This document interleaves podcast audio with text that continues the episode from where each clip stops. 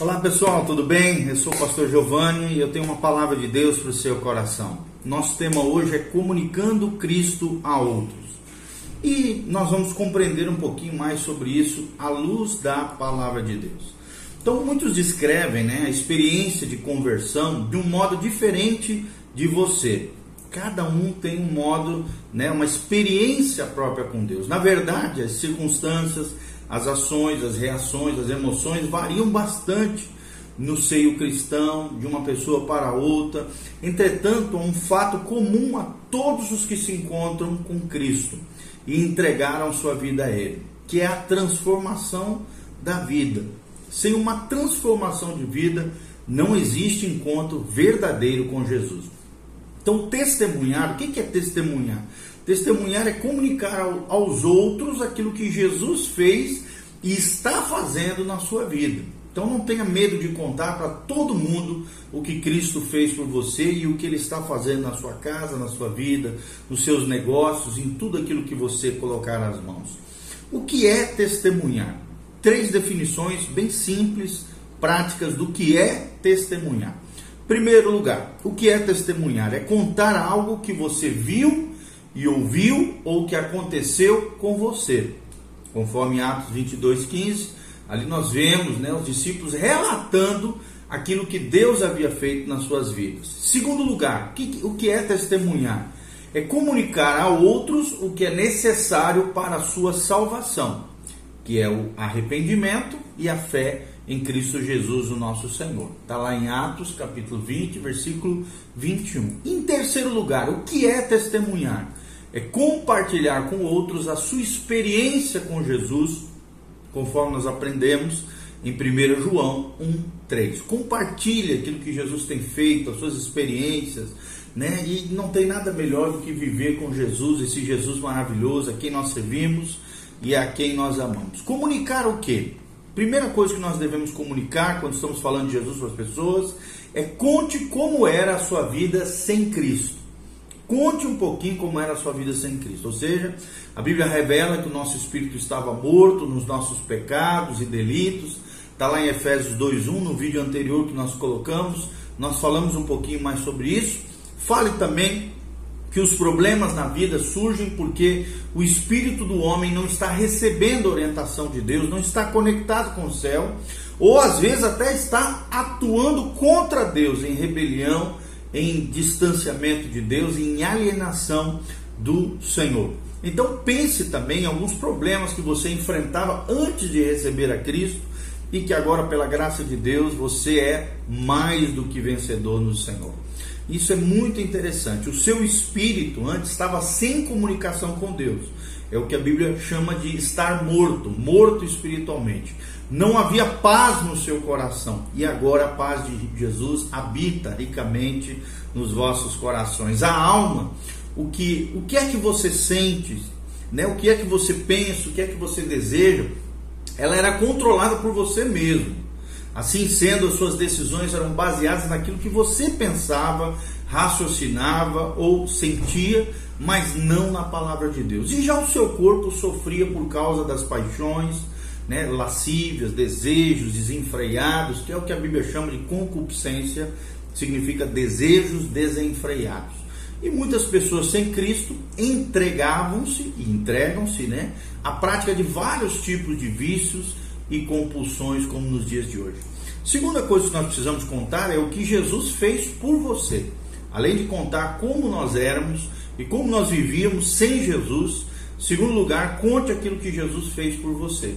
Jesus morreu, Jesus, Jesus ressuscitou pelos seus pecados para lhe dar uma vida nova. Conte um pouquinho como é que está sendo essa vida nova no Senhor conforme relatado, 1 Pedro 2,24, fala sobre essa novidade de vida, essa vida nova que nós temos em Jesus, isto é, trocar. Jesus tirou um espírito morto por um espírito vivificado por ele, governado pelo seu doce espírito que nos ajuda a vencer todas as coisas. Então, é, é, muito importante nós falarmos sobre isso e nós compreendemos aquilo que a Bíblia diz a esse respeito quando estamos nos comunicando com outras pessoas. Terceiro lugar, querido, conte que não existe outro que possa fazer a mesma coisa por alguém. Ou seja, não, não existe outro como Jesus. Não existe ninguém tão maravilhoso, tão precioso como Jesus. Jesus é o único que pode nos dar uma vida nova, transformação de vida, casa, família, negócios, finanças, tudo. Foi Jesus quem disse: Eu sou o caminho, a verdade e a vida. Ninguém vem ao Pai senão por mim, conforme nos ensina João 14,6. Então, preste atenção: Jesus não é uma das soluções, mas ele é a única solução para a sua vida, a única solução para a sua vida. Só Jesus venceu a morte e, portanto, só ele tem direito e poder de dar a vida àqueles que a ele lhe achegarem. Então, ninguém mais pode penetrar no espírito do homem e transformá-lo completamente. Só quem pode fazer isso é Jesus de Nazaré. Quarta coisa muito importante é conte como você entregou sua vida a Jesus. Conte essa primeira experiência de entregar sua vida a Jesus, quando você se arrependeu dos seus pecados e convidou Jesus para ser o seu Senhor e Salvador, conforme João 1,12. Fala dessas transformações, fale como é que foi essa experiência, como foi marcante na sua vida. Querido, quando Jesus deu vida ao seu espírito, seu corpo e alma também foram transformados pelo poder de Deus. Nós não temos uma nova, uma nova vida porque somos bonzinhos, ou porque temos uma boa moral, ou porque somos religiosos, ou porque agora estamos fazendo tudo certinho. Não, Romanos 3:10 diz que não é por obras, conforme Efésios 2 de 8 a 9, nem porque temos uma religião, conforme João 3, a história de Nicodemos, que era um religioso. Ele era um homem religioso, mas precisava nascer de novo, conforme ensina Jesus em João capítulo 3. Então, para nós também, para essa pessoa que você está pregando também, nós só passamos a ter uma vida nova quando Jesus entra em nós, mediante o arrependimento dos pecados e a entrega da sua vida a Ele completamente, conforme nos ensina Paulo em Gálatas 2, 20. Em quinto lugar, conte qual foi o resultado em sua vida dessa entrega total ao Senhor. A Bíblia nos ensina que o seu espírito foi vivificado, ou seja, você ganhou essa vida nova, Efésios 2:1. Consequentemente, o seu corpo passou a ser a habitação, a morada do Espírito Santo, conforme 1 Coríntios 6:19. Os seus pensamentos, desejos e decisões, ou seja, a sua alma, passaram a ser controlados por Cristo através do Espírito Santo. É o que nos ensina 2 Coríntios 10:5. E nós temos outros ensinamentos preciosos com relação àquilo que Deus fez na nossa vida. Então, lembre-se, o ser humano é composto de corpo, alma e espírito, e Cristo tem que estar reinando nessas três dimensões do nosso ser. Quando convidamos Jesus, ele vem para assumir o controle completo do nosso ser, espírito, alma e corpo. Nós somos um espírito possuímos uma alma que faz essa ligação entre o espírito e o corpo e habitamos dentro de um corpo, um corpo humano, um corpo físico, um corpo visível. Sexto lugar, desafie a pessoa a fazer a mesma coisa que você fez. Primeiro, reconhecendo que o seu espírito está morto, que ela é pecadora, que ele está perdido e que Jesus é o único que pode livrá-lo dessa situação, conforme 1 Timóteo 2,5. Segundo, né, Fale para ele que é necessário desejar mudar de vida, conforme nos ensina Lucas 15, 18. Leia toda a história do filho pródigo ali em Lucas 15, de 11 a 32, para que ele possa compreender e entender, principalmente o versículo 18. Também é necessário arrepender-se dos seus pecados, conforme nos ensina Atos 2:38. Sem arrependimento de pecado não existe salvação, não existe vida transformada, não existe vida com Deus também é importante ele entregar-se, né, num ato de fé, a sua vida a Jesus, ou seja, pedir que Jesus venha habitar, reinar em sua vida como Senhor e Salvador, conforme nos ensina João 1:12, tornando o filho de Deus pelo poder de Deus e através da pregação da palavra. Explique que para a pessoa fazer isso é necessário uma oração simples, Senhor Jesus, venha para a minha vida, perdoa os meus pecados, eu reconheço que sou pecador, transforma-me, daqui para frente quero ser teu filho, teu servo, venha sobre mim, habite no meu coração, amém, né? Uma oração simples, nada é, é, é, extraordinária, mística, nada disso. Se a sua decisão não for tomada e, portanto, né, é, é, se essa decisão não for tomada e, portanto, a pessoa não mudar a sua atitude durante a sua vida, a morte espiritual se tornará em morte eterna. Ou seja, se a pessoa não se decidir por Jesus, respeitando esses critérios que nós estamos falando, é, vai acontecer com ela isso, a morte eterna, ou seja, a separação definitiva de Deus, conforme ensina Romanos 6, 23. Então, mas talvez uma outra pergunta surja quando nós falamos sobre comunicar a Cristo.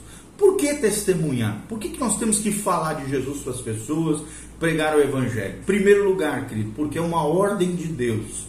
Está lá em Atos 1,8. Segundo lugar, porque é um privilégio.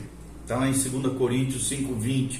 Nós somos embaixadores de Deus. Você que já é cristão, entregou vida para Jesus, prega o Evangelho, preste atenção. Você é um embaixador de Deus, um ministro da reconciliação. Em terceiro lugar, também é uma demonstração de amor, conforme 2 Coríntios 5,14. Estamos oferecendo né, aquilo que as pessoas mais precisam. O amor de Cristo deve nos constranger a fazer isso e é muito importante nós pensarmos sobre todas as situações. Quarto lugar, por quê? Né? Por que testemunhar? Porque é necessário. Né? Só através do testemunho né? é necessário porque as pessoas estão perdidas.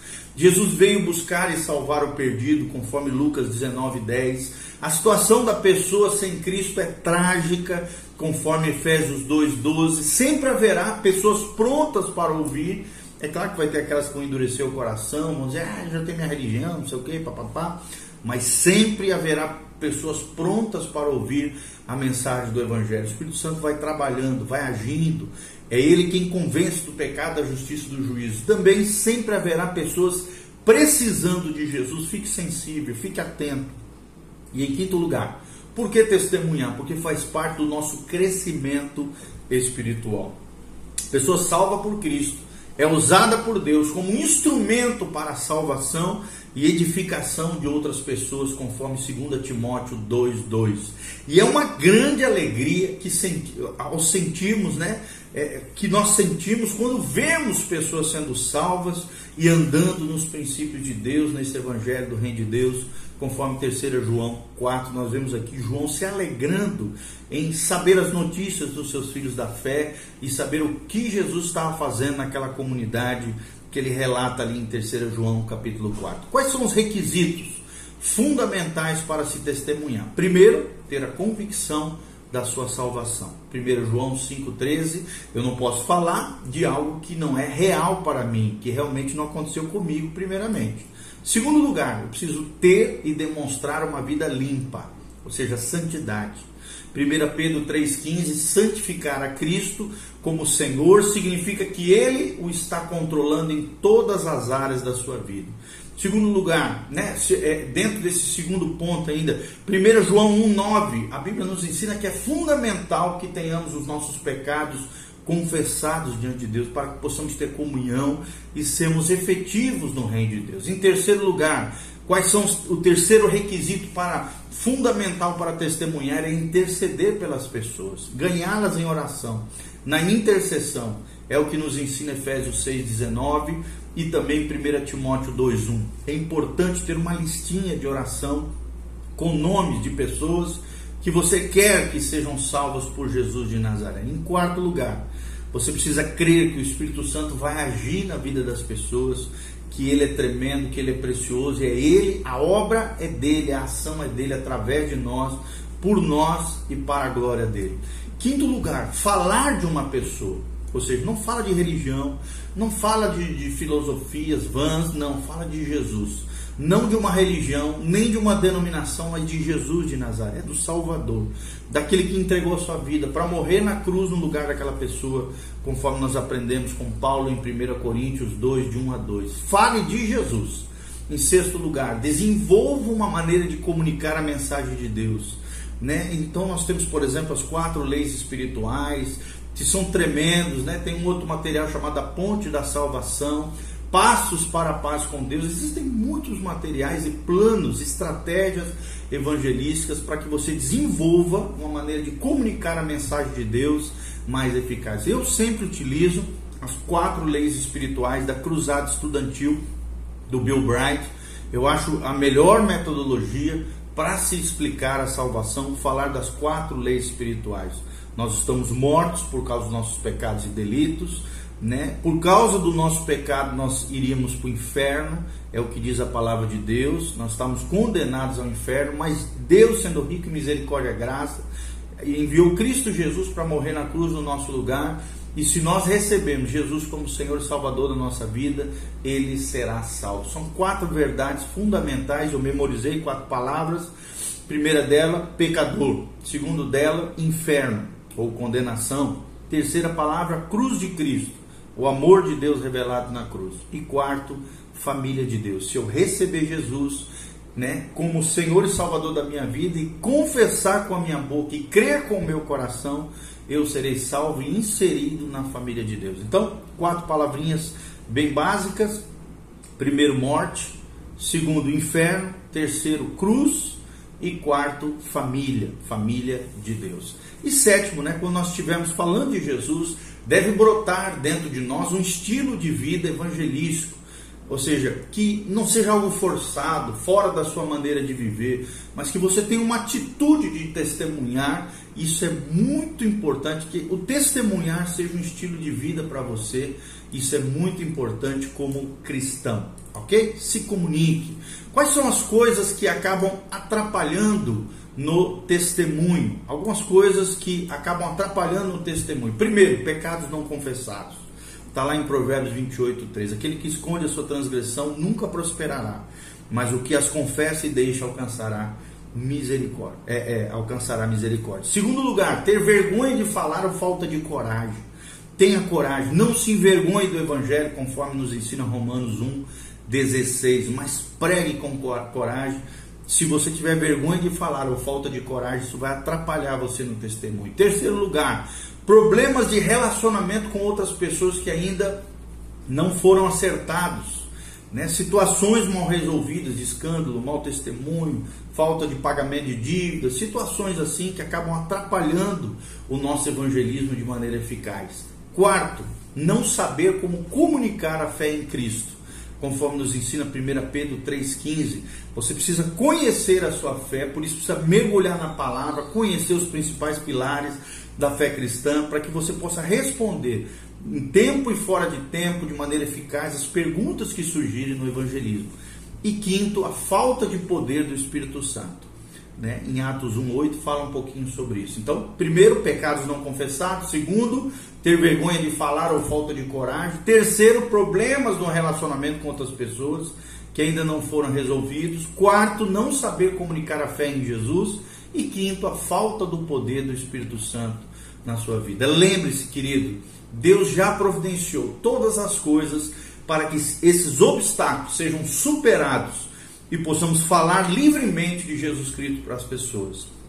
Quais são os fatores que ajudam no testemunho? Primeiro, a maneira de falar deve ser agradável, natural, pessoal. Às vezes o que dizemos é certo, mas a atitude se mostra errada, uma atitude prepotente, arrogante, se achando melhor do que os outros, não funciona no evangelismo.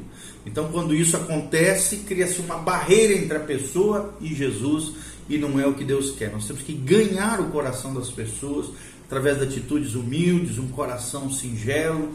Então, a maneira de falar deve ser agradável, natural e pessoal. Segundo lugar, não entre também em discussões desnecessárias. Paulo alerta seu filho na fé, Tito, em Tito 3,9, evitar falatórios inúteis, não entre em discussões desnecessárias, não discuta a religião ou pontos de vistas controvertidos, fale de Jesus e da sua experiência com Jesus. E lembre-se também do que diz em 1 Coríntios 2, de 1 a 2. A, a pregação tem que ser uma pessoa, e a pessoa é Jesus de Nazaré. Terceiro lugar, apresente o evangelho de maneira clara, simples e compreensível.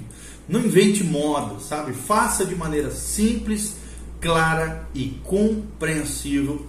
E o que acontece quando testemunhamos? Pode haver duas reações. Primeiro, reações negativas, críticas, zombarias, gozação e perseguição.